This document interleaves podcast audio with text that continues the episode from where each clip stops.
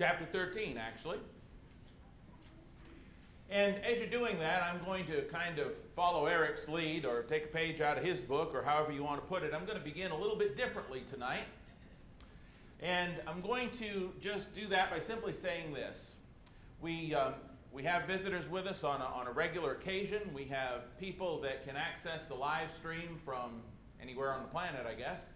So I want to encourage those that are here that might be visiting tonight, as well as, as certainly those that might listen to this lesson at any time um, after it is posted on the internet, that quite often in a, in a lesson, in order not to spend four hours up here and chase all kinds of rabbits, I will make a statement.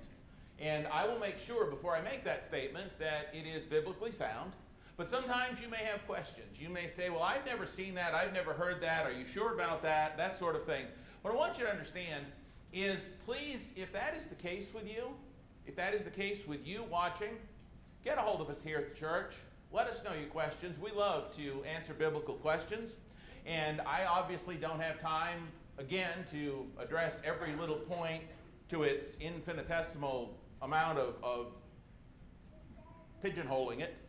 So please, by all means, if you have questions, get a hold of us. If you'd like a Bible study, we love to study the Bible with people. It's what we're all about, is providing biblical answers to biblical questions. So want to get that out of the way.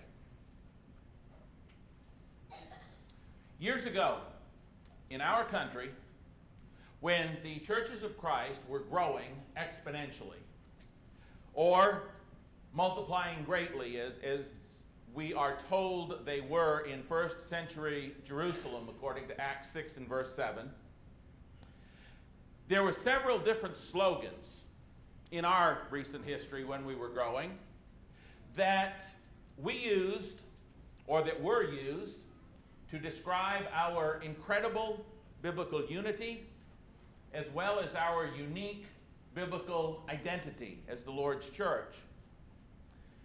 These were slogans that were used, and when I bring them up, some of you are going to certainly remember them, hopefully, most of you, but these are slogans, the scriptural sentiments of which we appear to, at times, either have forgotten, neglected, or perhaps to our own shame become a little embarrassed about over time or Maybe if we're of some of the, the younger folks amongst us, maybe we simply never knew or heard or learned of these slogans in the first place. Now, the slogans themselves aren't found in the Bible, but they contain biblical sentiments. And you know, it's interesting. When the churches of Christ were growing in America, these slogans were, were very prominent about that same time. And as we've kind of stopped using them and they've stopped been using, uh, stopped being, I can say this, they've stopped been being used, close enough, uh, to describe us, our growth has also diminished. And they kind of run along with each other. And so I want to just talk about four of them tonight. Actually, I want to mention four. How many of you remember this one? No creed but Christ, no book but the Bible. Remember that one? It's not all that old. No creed but Christ, no book but the Bible. That was used to describe churches of Christ because a lot of times you will go to a to a denominational church building, you'll see a creed on the wall. We believe this and this and this and this and this. We have ours. We, we believe Jesus. He's our creed. Whatever he said goes. And we use no book but the Bible. We don't need any book but the Bible. Anything that is less than the Bible is not the Bible we need. Anything that's more than the Bible is a changed Bible, and we don't need that either. So we go strictly by the Bible, and, and we were once a people that was known for that. A second slogan, and one that certainly seems as though it could have done us a, a world of good and, and maybe saved us a whole lot of hurt over the past couple of years if, if we had all just kind of focused in on it and, and made it our slogan. It was in essentials, unity. In opinions, liberty.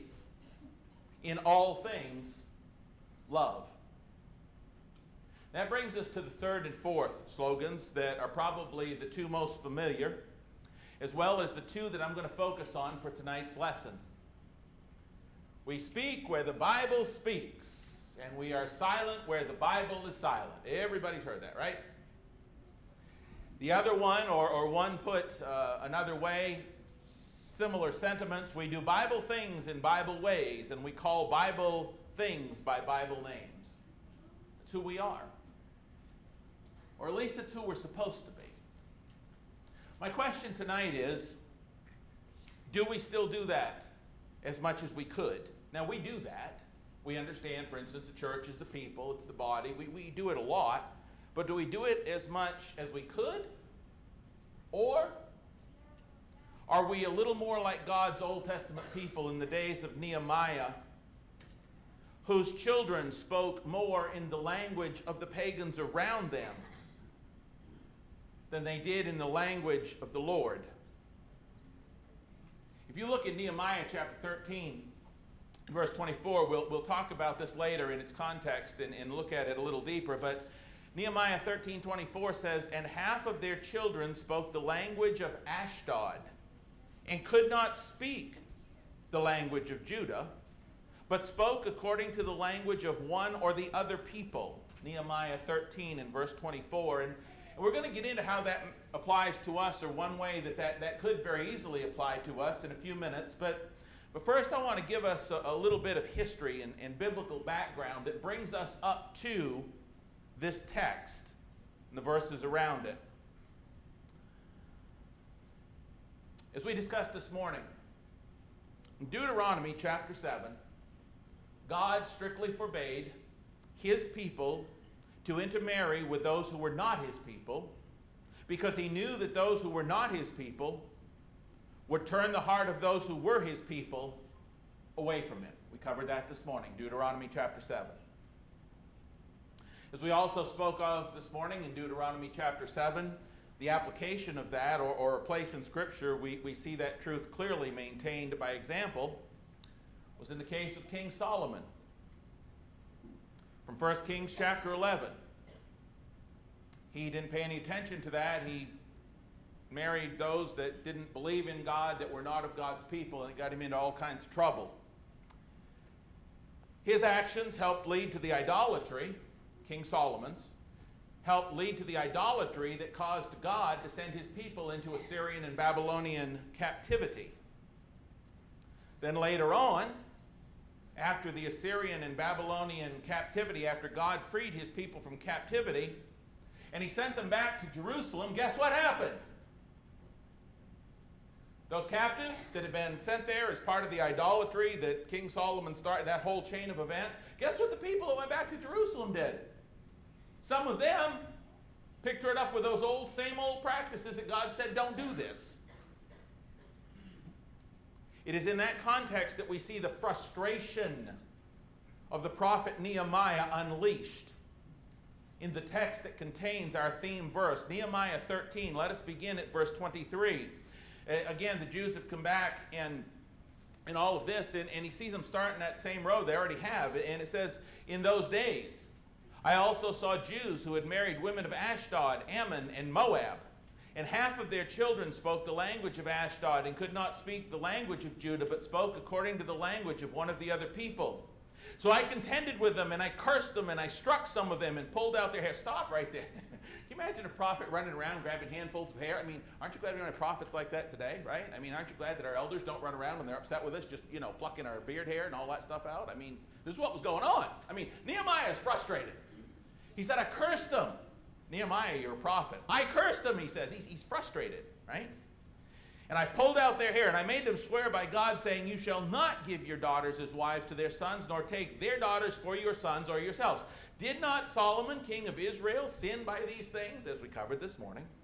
Yet among many nations there was no king like him who was beloved of his God, and God made him king over all Israel. Nevertheless, pagan women caused even him to sin. Should we then hear of your doing all this great evil, transgressing against our God by marrying pagan women? And, and he goes on from there. Now, it's not my intention tonight to focus on how they got there, to that situation. My focus tonight is on what that state was and one way which it could affect us today. And, and, and that where they was, where they were, is that again, verse 24, half of the kids of the of, of, God's children spoke the language of Ashdod. They, they couldn't speak the language of God. They spoke the language of, of Ashdod. And this was a problem. And I'm going to tell you why it was a problem. Imagine today this scenario. You've got an American who, we'll say three, four years ago, for whatever reason, maybe over in, in Russia, in college, whatever. And so they go to Russia and, and they marry a Russian person. So you've got a marriage that is Russian, not there's anything wrong with that, there isn't, Russian American. But when they have children, the children grow up in the Soviet Union and there's nobody to teach them the American language because one, one spouse is just not even bothering. And, and the other predominant spouse is, is teaching them the Russian language, is teaching them Russian customs. So, what happens with the next generation in that same place? By the time you get through one or two generations, you've lost all of the American heritage, period, all of it. And God knew this was going to happen to his people, and that they would be led away to, to follow other gods. And so Nehemiah is concerned because already seeing that, that a lot of these children that are growing up, they, they don't know the language of Judah. They don't know the language of God. All they know is the language of the ungodly pagans around them. And as I think about that tonight, how they could lose sight of, of who they were, they could lose sight of being able to speak in God's language, if you'll allow me to use that terminology as I consider that and, and how it might apply to us, I got to thinking, do we really do that? Do we, do we do that? You know who Ashdod was, right? Ashdod, if you'll remember, was a Philistine city. And if you remember your Old Testament history, the Philistines were enemies of God's people. They were out and out enemies. Um, many times you will see the Philistines fighting against God's people. Ashdod was a Philistine city. The Philistines, like Goliath of, of Gath, had sought to destroy God's people again and again and again. Another, another thing you might remember for, for Ashdod, in 1 Samuel chapter 5, you remember that the, the ark was brought up to Ashdod, and it was put in the temple of Dagon, the Philistines' god and how the, the temple, uh, not the temple, but the, the idol Dagon fell on its face and all of that because of the power of, of God there. And you will recall that when the Philistines basically said, Oh, what are we going to do? This is awful. Look what, what we got to send the ark of God back because look at all the destruction that, that's going on here in 1 Samuel chapter 5. They decided to send the, the ark back to God's people on a cart with two oxen. Now, that might not sound like a big deal to any of us, but it was a big deal to God. When God's people began to mimic the pagan people sending the ark back. Remember what happened when God's people tried that? Uzzah reached out to steady it, died. David said later on, hey, the whole reason God was angry with us is because we did it that way instead of doing it in the prescribed manner. 1 Corinthians, uh, 1 Corinthians, 1 Chronicles chapter 15. So you can see right there in, in just that one little snapshot the influence that these pagan people's example had on God's people. Even though it wasn't an intermarriage there, just the way they did things. When David copied it, was very, very deadly for Uzzah. So, as we consider all of that, it's easy to get some eyesight or some insight into the frustration of Nehemiah. But here's my question and how it applies to us. And we just need to think about this. As New Testament children of the living God, do we have such a close, intimate, and ongoing relationship with the world around us? Are we so entrenched and enmeshed in the world around us that our children speak more in the language of the world than in the language of God? That's my question. Now, I'm not talking about cursing or, or things like that. That's not what I'm talking about. Do we have such a close and intimate, interlocked relationship with the world around us that half of our children cannot accurately speak the language of the Bible, but they speak the language of the world around us? Are we so interlocked with the world that our kids can't call Bible things by Bible names and they can't, they can't converse in the words and the language of God and His Word to the ungodly world all around us? Let me, let me show you what I mean, and I'll begin with, with one of the easier examples. In the language of the world around us, and I'm going to refer to that as the language of modern day Ashdod, if I may. In the language of the world around us, the word pastor means preacher. It doesn't matter if he's married or single. Doesn't matter if he doesn't matter if he's got kids or not. If he's the preacher, he's the pastor. Can I tell you how many times I've been called pastor? I am not a pastor. Never been a pastor. Probably never will be. Okay? Not biblically speaking. You see, while the world calls their preacher pastor, do our children know the biblical language? Do they know the language of, of not Judah, but the language of the heavenly Jerusalem, the Word of God? Do they know that the word pastor means shepherd? And that the word shepherd means elder? And that in order to be an elder, there is a very specific biblical list of requirements one must meet, including being married, and having at least one faithful child. Do our kids, when they hear the word pastor, do they, do they think in terms of the way the world calls it, or do they think in terms of what the Bible says? Do they speak the language of modern day Ashdod, or do they speak the language of God? And we might say, well, you know, that uh, it's not that big of a deal. Well, it is to God.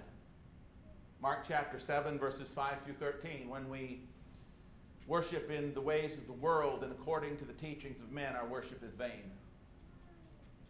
It makes a difference to God. What about today when it comes to the situation wherein we see we see this? We see somebody who's headed the wrong direction. We see somebody that is committing a sin that we know the Bible says that if they continue to live in that sin, that they're not going to heaven. And there are, there are scriptures, 1 Corinthians 6, 9, and 10, there's others. When we see somebody who's headed down that wrong road, not, not following Jesus, like the pictures up there, but they're, they're headed down that wrong road, and they are doing something that is going to be very hurtful or painful or even self destructive to them eternally, and you tell them so, in the language of Ashdod, in the language of the world around us, what is that called? That is called hate. That's called judgmental. That's called unfair. That's what it's called. That's the language of Ashdod. Because I'll tell you something. In the language of the Lord God of hosts, you know what that's called? You know what it's called? Love. Turn to me in your Bibles to Mark chapter 10.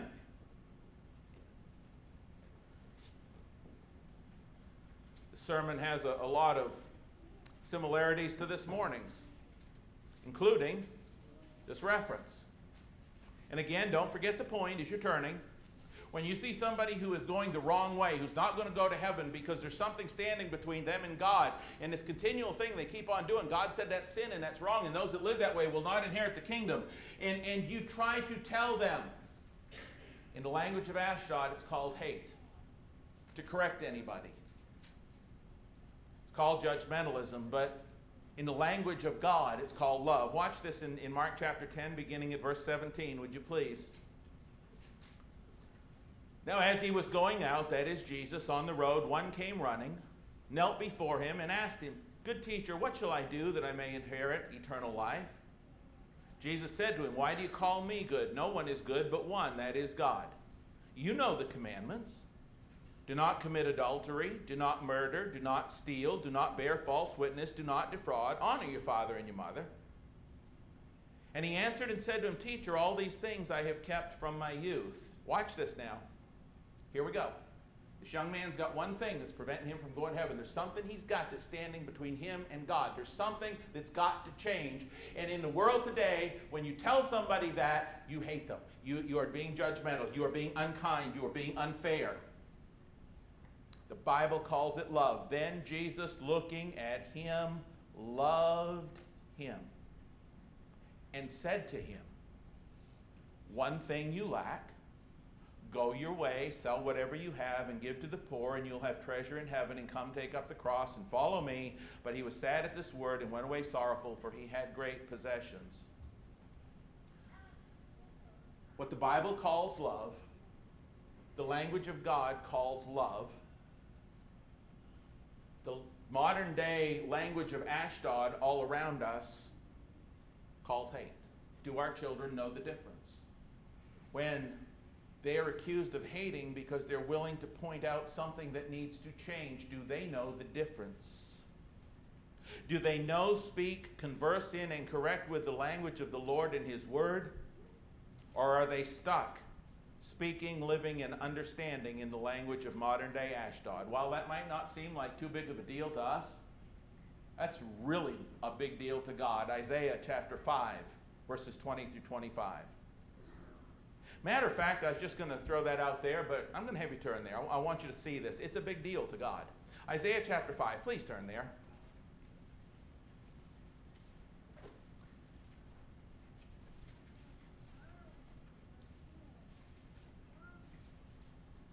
For those who call Christian love hate, which is what's going on with the language of modern day Ashdod, God says in Isaiah 5 and verse 20, Woe to those who call evil good and good evil, who put darkness for light and light for darkness, who put bitter for sweet and sweet for bitter.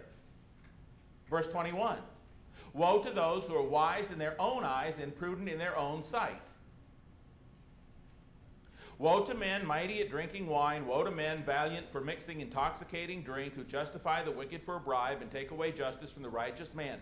Therefore, as the fire devours the stubble and the flame consumes the chaff, so their root will be as rottenness, and their blossom will ascend like dust, because they have rejected the law of the Lord of hosts and despised the word of the Holy One of Israel. Therefore, the anger of the Lord is aroused against his people. And he goes on from there. The whole point is, is God is very upset when somebody calls love in his language hate in theirs. They call that which is good evil. Number three, if you don't think this problem exists within God's very own people in this world, we need to think again Remember, our whole point is to call Bible things by Bible names, to speak about Bible things in Bible ways, to stick with the language of the Lord and not with the language of the contemporary world around us. Many of you have probably heard that there are some churches of Christ who have a what they call a traditional morning service and a contemporary evening service. Traditional meaning they sing without instruments basically. Contemporary, meaning that they've got all the musical instruments, amongst other things. While those are terms that the world uses, while those are terms that modern day Ashdod uses, traditional, and contemporary to describe those services, those are not the words that God uses. In fact, the word traditional, now tradition's in the Bible, but traditional, that's not a biblical word. I looked it up, it's not there anywhere. Traditional is not speaking according to the language of God, neither is contemporary. What do those words really mean? Well, God has used some very specific words to describe worship, although they're not traditional versus contemporary. God's used some very, very specific terms. In His Word, according to His language, He's described worship. One way He's described worship is in John 3, uh, John 4, chapter 4, verses 23 and 4. Worship is to be, as you know, in spirit and truth. What does it mean to worship in spirit and truth? It means to worship God with a spirit of humility with a proper spirit that bows down before him and gives him all authority and lets him call all the shots. in spirit and in truth, that is, according to the truth that He has laid down, to truly worship Him. By truly letting Him be God, letting Him call all the shots. We, we, we do music the way He said, we do prayers the way He said, we do everything His way. That's spirit and truth worship. So, might I suggest to you that instead of calling a worship service traditional, meaning that we sing without instruments, that's spirit and truth worship according to the language of God, because that's doing it the way God said to do it. Eight times in the New Testament, He told us what kind of music He wanted. Sing. He never said play. But what about that contemporary service? If that's what the language of Ashdod calls it, and that word contemporary does not appear here, what does the Word of God say about that? How does God describe that? Well, if we're not worshiping in spirit and truth, John 4 23 and 4, if we're worshiping in accordance with what man wants instead, like his instruments, then according to Matthew chapter 15 and verse 9 and Mark 7 and verse 7, that worship is in vain. Now, say that's pretty harsh. No, that's pretty biblical. So, what it really comes down to is not a traditional worship service and a contemporary worship service in those congregations that have decided to play to those who want it the biblical way and to those who want it a way they have to add to the Bible. They're not really traditional and contemporary. They are worship in spirit and truth and worship in vain. Let's call them what they are. But my question is do our children know the difference? Do they know and speak and converse in the language of the Lord and His Word, or are they speaking and living in the language of modern day Ashdod? It may not sound like a big deal to you, but it's a big deal to God. Matthew chapter 18, verses 1 through 7. And if it's not a big deal to you already and you have young children, it better become a big deal before they go off to some Christian college or college associated with the churches of Christ where there are many of their teachers that are very much into the language of Ashdod as opposed to the language of the Bible when it comes to adding instruments to their worship.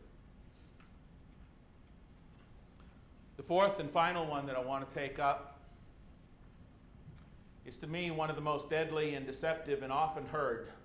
It is one of the most militantly defended terms in all of our modern Ashdodian culture and language today. I do not mean to be offensive to anybody, but I am so sick and tired of hearing this word used wrong. I am so sick and tired of hearing this word used in a way that would make it something totally different than what it is. And it's a word that we're hearing so much of these days that is overwhelming. That is the term abortion. Used in phrases like abortion rights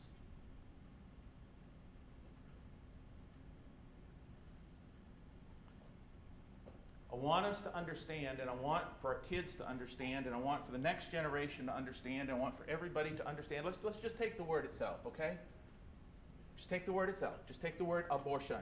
Let's just take the word. Forget, just take the word and forget it. Put everything else aside for a minute, okay? Don't draw pictures, just, okay? What does the word abort mean? Simple question. Don't answer it. I'm going to answer it for you. I want you to think about it. I recently had an article published on churchofchristarticles.com, and it stated this The word abortion itself means to stop or to end that which has already begun. Hence, one can only be said to abort a mission Let's think of it in terms of aborting a mission or aborting a missile launch once it has already started or begun. To stop a mission or a missile launch before it has started would be called canceling it, preventing it, or postponing it, not aborting it. You can only abort that which, is, that which has already started. We cannot miss that.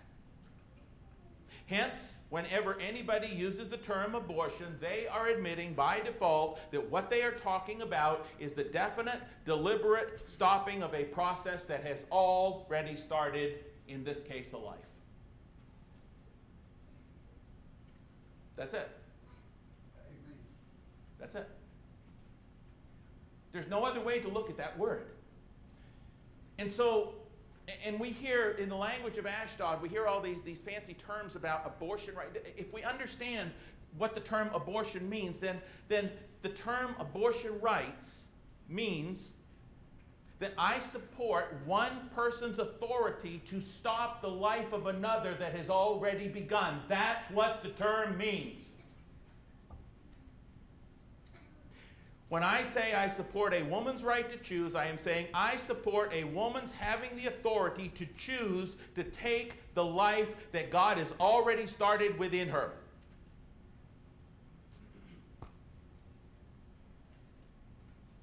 Sixty-three million times.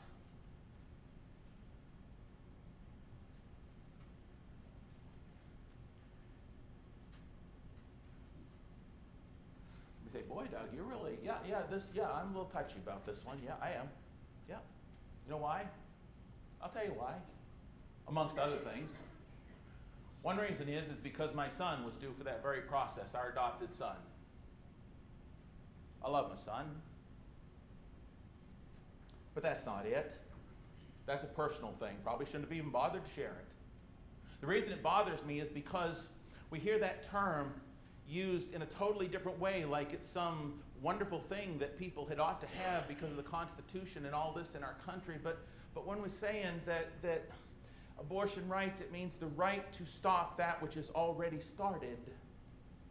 And God, although the word abortion doesn't occur in the Bible, God's got his own terminology for what that process is. God calls such a process murder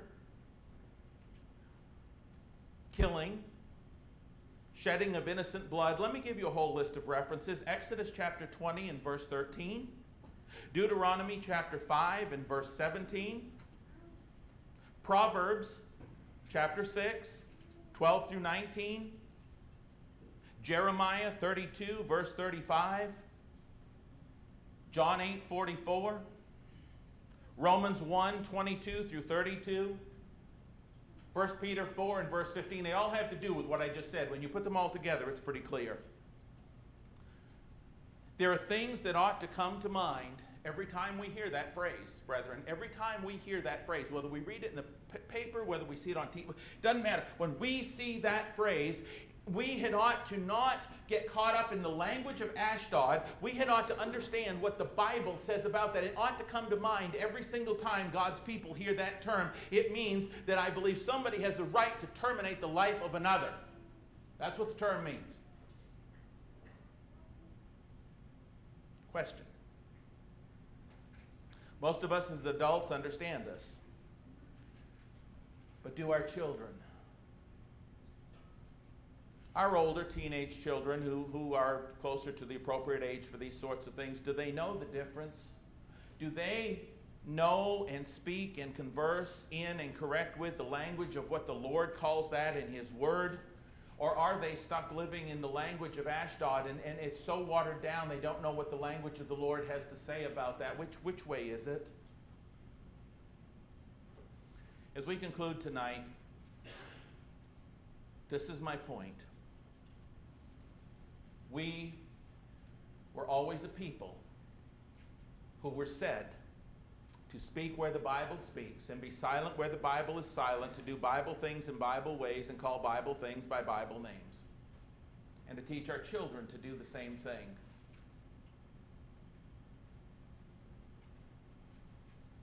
I hope we never lose that.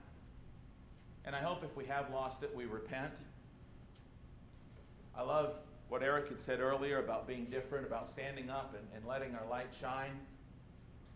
I hope our kids don't just, this next, this next generation, I hope they don't just, because we don't teach them the difference, that they buy into the language of Ashdod like this is some right like voting. This ain't voting. I can use the word ain't down here, can't I? This ain't vote.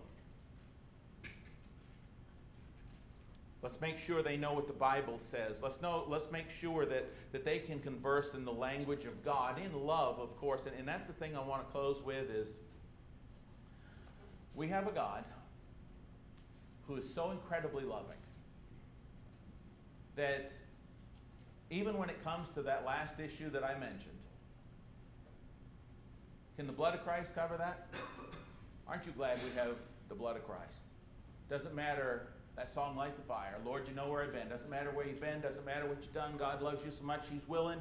If you will just repent and turn to Him, and you will just come to Him and let Him lead your life from now on, if you'll be baptized for the forgiveness of your sins, there is no sin God cannot forgive. Except, of course, if you, well, there, anyway. There's no sin that God's not willing to forgive. Let me put it that way if you're willing to truly repent. Because the Bible does say there is one unpardonable sin, but that's a different sermon for a different day. Maybe you're somebody who struggled with some of these things. You need the prayers of the church to be stronger. We'd love to do that. If you're somebody who needs to be stronger when it comes to using the language of the Bible, when you get in conversations with people out in the world that talk about worldly things, shall we say, we'll pray for you. But if you're here tonight and you've never had your sins forgiven by doing it God's way, by repenting and being baptized for the forgiveness of your sins, just as Peter said in Acts 2 and verse 38, we'd love to do that. See, that's some other place we're different too. We're baptized for the forgiveness of sins because that's what the Bible says. And if that's something you'd like to study with us, we'll be glad to do so as well. The lesson is yours this night. If you need to respond, please come to the front as we stand and sing.